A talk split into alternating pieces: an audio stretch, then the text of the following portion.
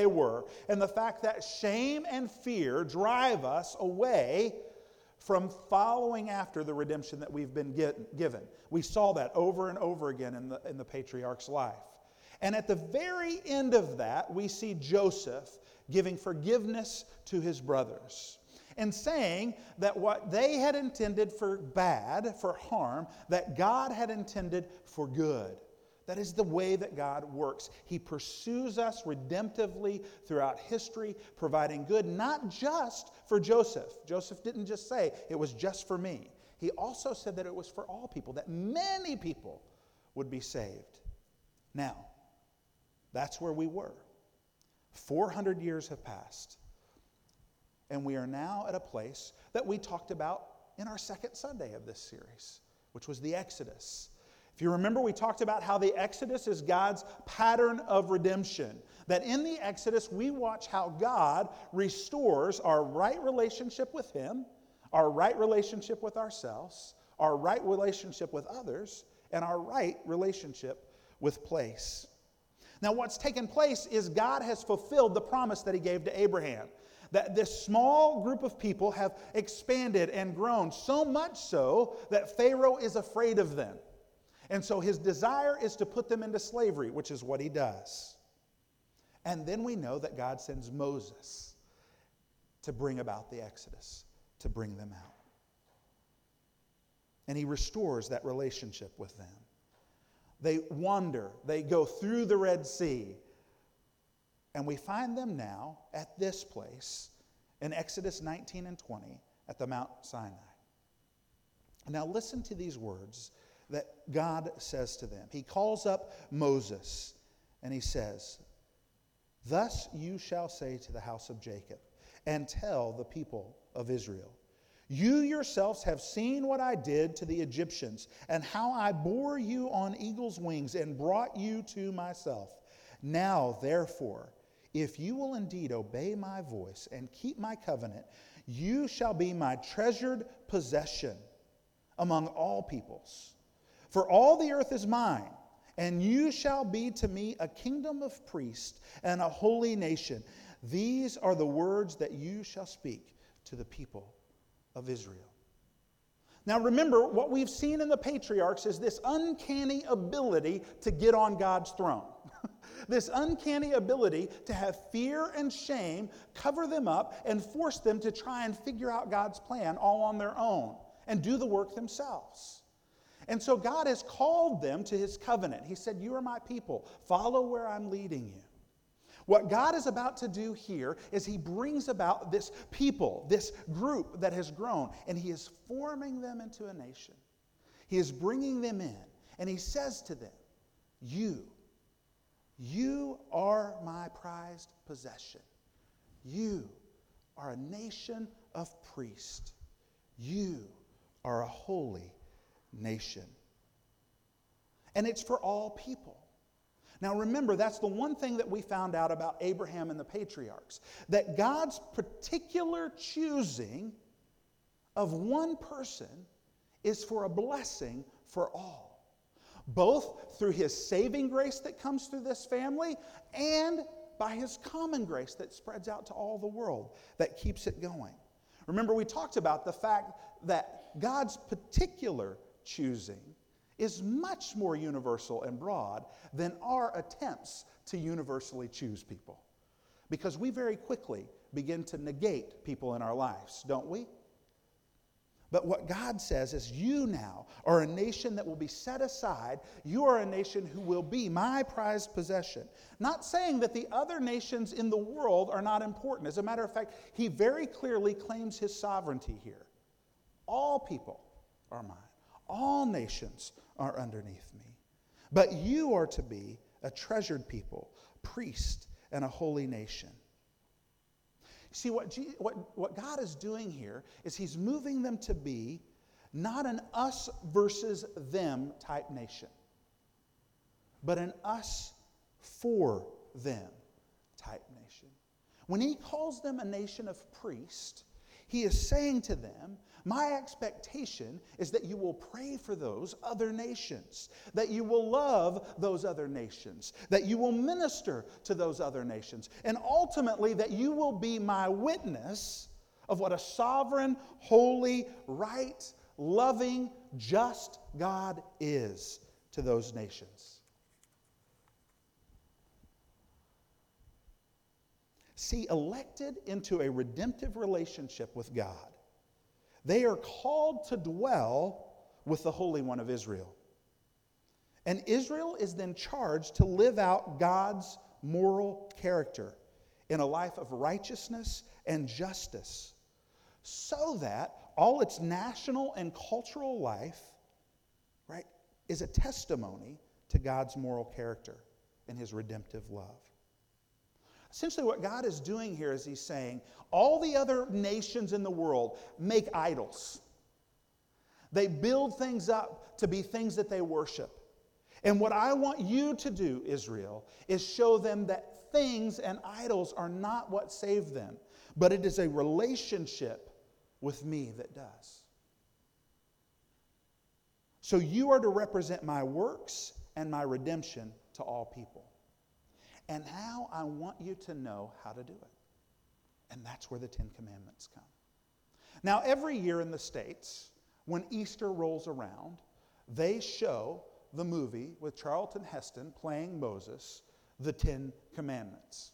Well, now there's two things here. Number one, I don't know why they show it during Easter completely. I mean, I understand Passover happens during Easter, and it's usually right around the same time. But it just always seemed odd to me that that's the movie that they showed. Maybe because they didn't want to show uh, depictions of the crucifixion on national TV, free to TV. But, but they always showed that. And I would find that I would always want to watch it and anticipate the scene where Moses, as Charlton Heston, uh, is on the mountain receiving the Ten Commandments.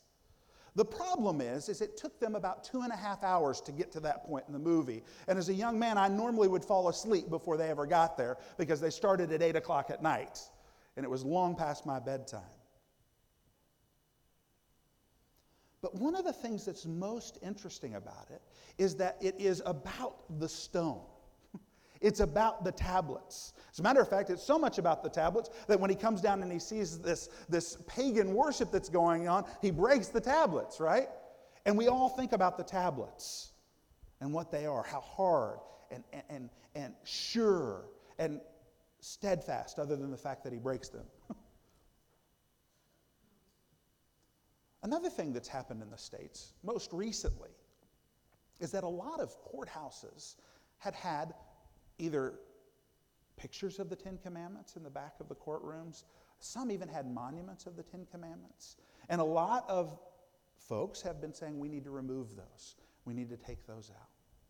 And the argument was is they are too tied to Christianity, too tied to the Bible, too religious. Not that there's some moral code that stands outside of this religion, but because they're attached to that, they're religious. So it's an external understanding of it. And I think often when we come to the Ten Commandments, we can sometimes think that way as well. We can read the Ten Commandments and we go, there's 10 of them there. We learn maybe if we're children that have been raised in the church what they are. We maybe even memorize them. We forget them, and then we memorize them again. And we think of them as a checklist almost, and, that, and that's human nature. Quite honestly, if anybody ever gives you a list of things or they call it 10 something, we automatically in our minds go, Where's the little box that I'm going to tick next to that so that I can make sure I've done it? And so, oftentimes, when we come to this place, I feel like when we hear the Ten Commandments, we often think externally that they're stone, that they're solid, or, or that they're a thing that if we remove them, that they have no consequence over them. Any physical sign of them, if they're taken away, then they have no effect anymore. But the reality of the Ten Commandments is that they are tied directly to the ongoing covenant that God set from the very foundation of the world. That it is God revealing Himself to us even deeper so that we understand what it looks like for people who follow God, who have been redeemed by God, to live. Now, the first thing that we need to recognize about the Ten Commandments is this is that it's not a substitute to the covenant that has already happened. It's only a concrete externalization of the covenant. It's written on stone, yes, but it was never intended to distract from the gracious promise that was given to Abraham in his covenant. And Paul argues that very clearly in Galatians 3 for us. Let me turn there and read to you what he says.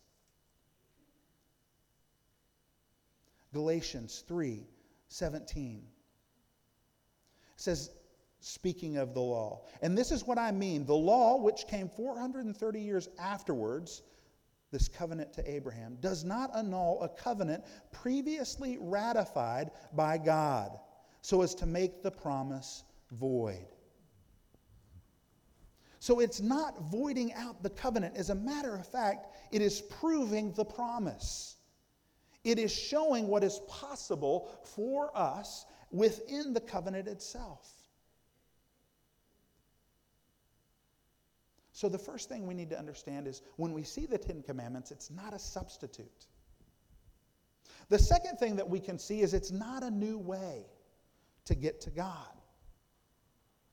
By looking at the Ten Commandments and looking at it as a, a, checklist, it's not the way that we're going to move to God.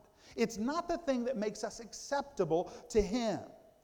As long as we keep all these things, all 10 of these, then I'll be okay.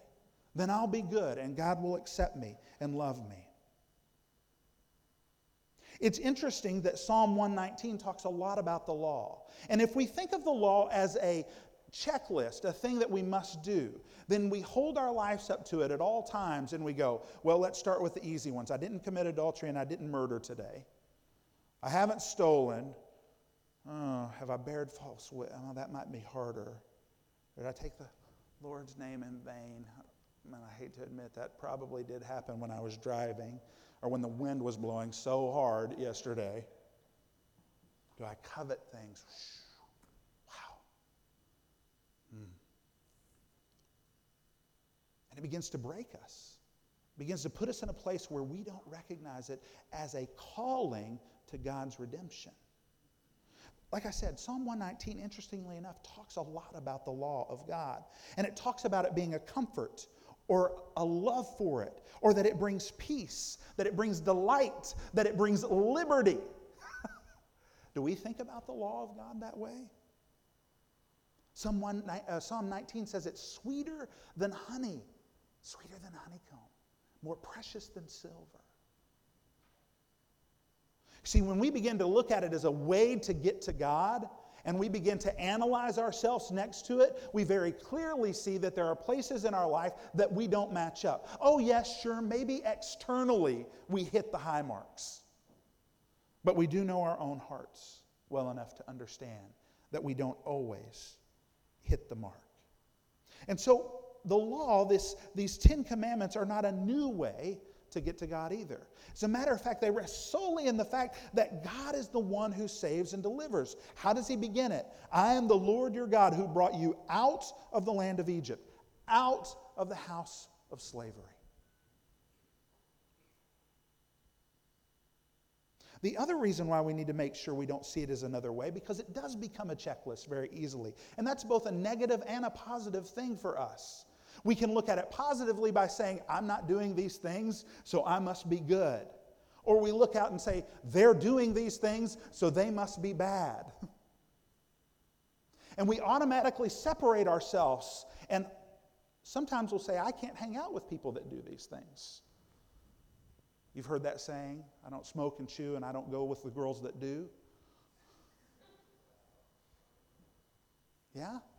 We do that, right? We separate ourselves out based on what other people are externally doing.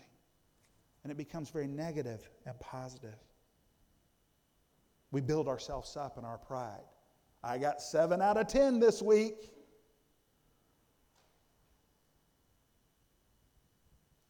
When in fact, that's not the purpose of the Ten Commandments. The purpose is to remind us that God has moved and redeemed. And because of that redemption, it enables us to be free.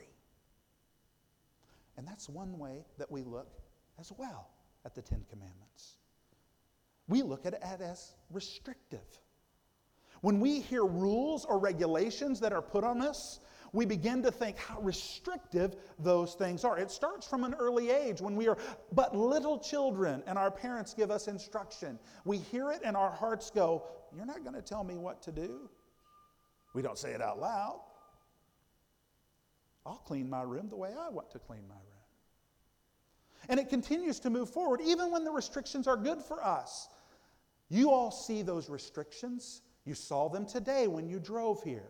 You'll see them when you drive home 60, 70, and you'll think to yourself, I mean, 60. Really? Maybe 70's okay. I mean, it's 100, so 120 should be.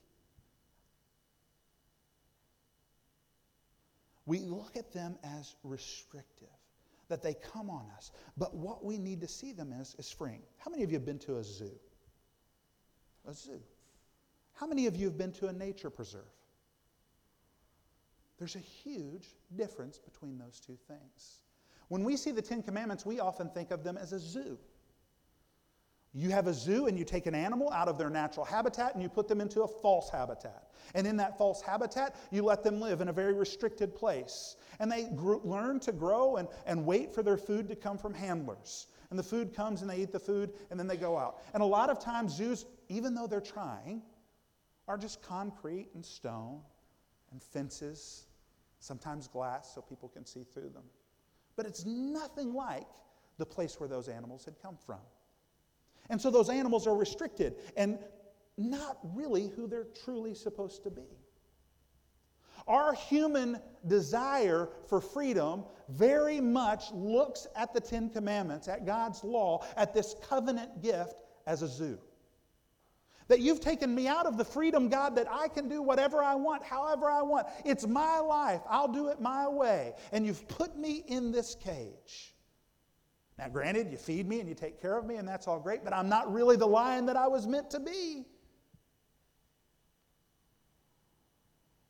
But if you go to a nature preserve, you'll notice that most of the time the animals are in their natural habitat and where they were supposed to be.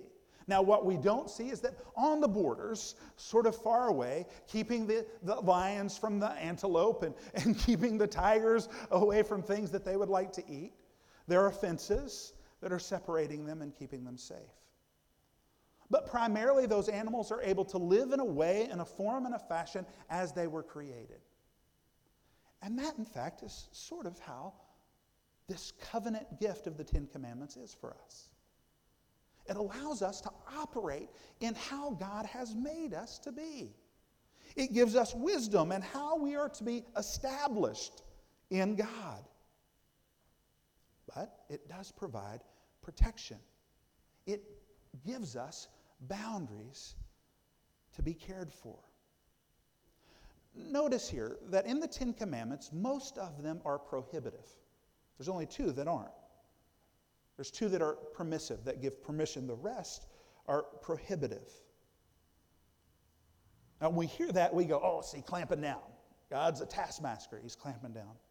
But realize that if God wanted to tell you exactly how a relationship needed to be done, he could have commanded it. He makes a way through Jesus. But that these commandments, these prohibitive commandments, leave wide open opportunities for life. Again, these are not commandments that establish our relationship with God, but they prohibit our relationship with God from being destroyed.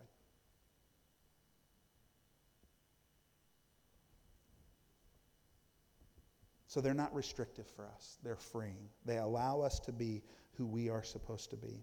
The Westminster Confession of Faith actually puts it this way when it talks about uh, in uh, chapter 19 of it. It talks about the fact that this law was given through Adam first, but then when we receive it in the Ten Commandments, that it shows us what our duty is. The first four show us what our duty is towards God and what our duty is towards man. The six, the last six. And when I hear the word duty, it makes me go, ugh. Duty. Oh, have to do things. I have to make things happen.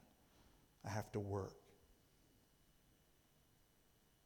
But instead, what the Ten Commandments are doing, not to disagree with the confession, but it's taking the idea of the duty and showing us that in it, it reveals the character of God to the world.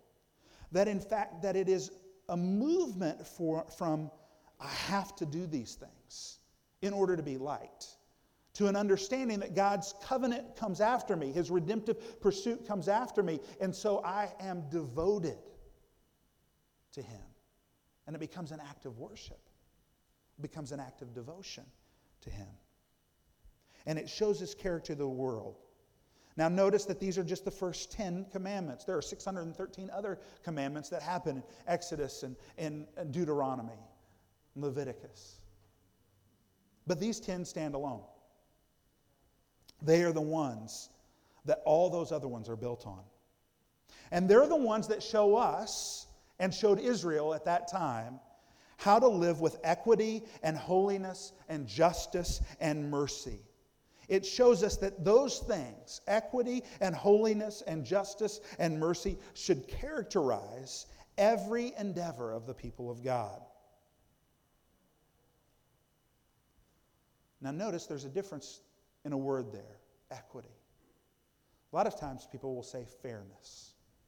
Fairness is a big thing here in Australia, isn't it? I'll let you know fairness is a four letter word in our house. Here's the reason why. To be fair, that means everybody gets everything the same, right? But not everybody needs everything the same. Fairness says, well, to be fair, you got four quarters, uh, or a quarter of this, and you get a quarter of this, and you get a quarter of this, and you get a quarter of this. And that's all fair. And let's say we're talking about a pie. So you get a quarter of a pie, and you get a quarter of a pie, and you get a quarter of a pie, and you get a quarter of a pie. But you have a diabetic there. And a quarter of a pie will send them into a diabetic seizure and coma. And you have somebody like me who would like a quarter of a pie, but probably ought not have a quarter of a pie. And then you have an athlete who can probably just run it off. And equitable division of the pie would say, let's get you an apple because this pie will hurt you. Let's get you some celery because this pie will hurt you. You can have the whole pie. right? What the Ten Commandments do in this pursuit of God's redemption for us, in, a, in, in this increasing of the covenant relationship that He has with us, it allows us to know how we are to live. And it moves it very quickly from the external into the internal because we will look at it externally. It's stone, right? It, it's a monument, and if it gets taken away, it doesn't have effect anymore. But what we know is that God changes things. In Deuteronomy 6, he says, These commandments that I give you today are to be upon your heart. Deuteronomy 5 and 6 is the retelling of this. it, it is bringing back the Ten Commandments to them. Deuteronomy is actually sermons on the law. That whole book is telling us what God desires. And over and over and over again, it tells us that the commandments, that God's law, are about life.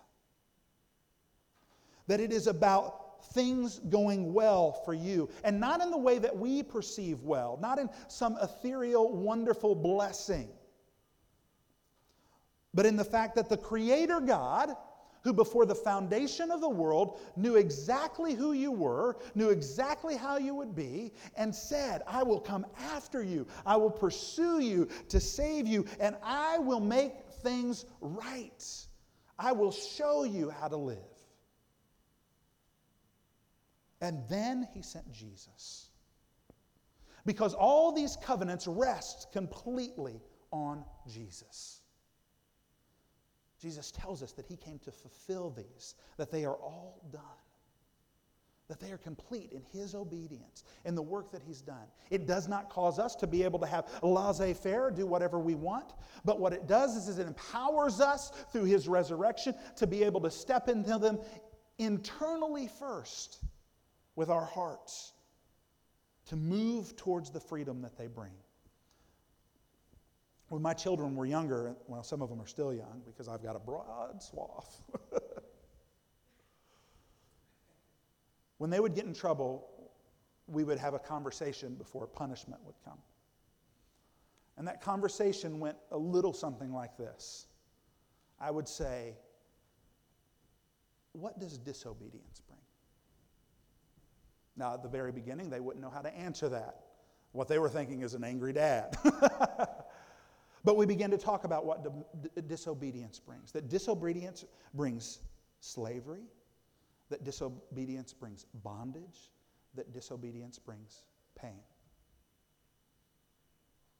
And then we would talk about what obedience brings. What does obedience bring?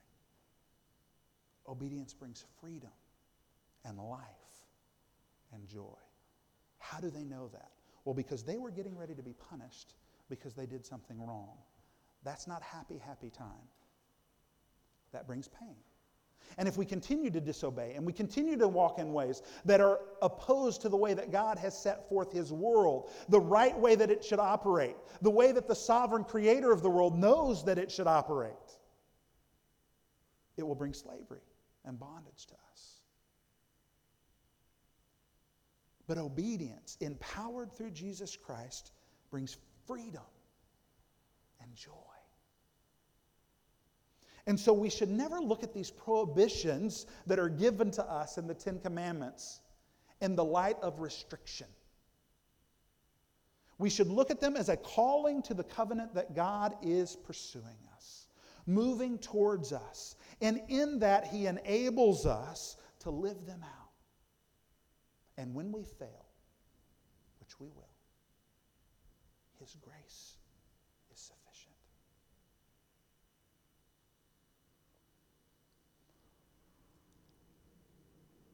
In my heart, I assure you, I've broken every one of these. Probably multiple times in the last week.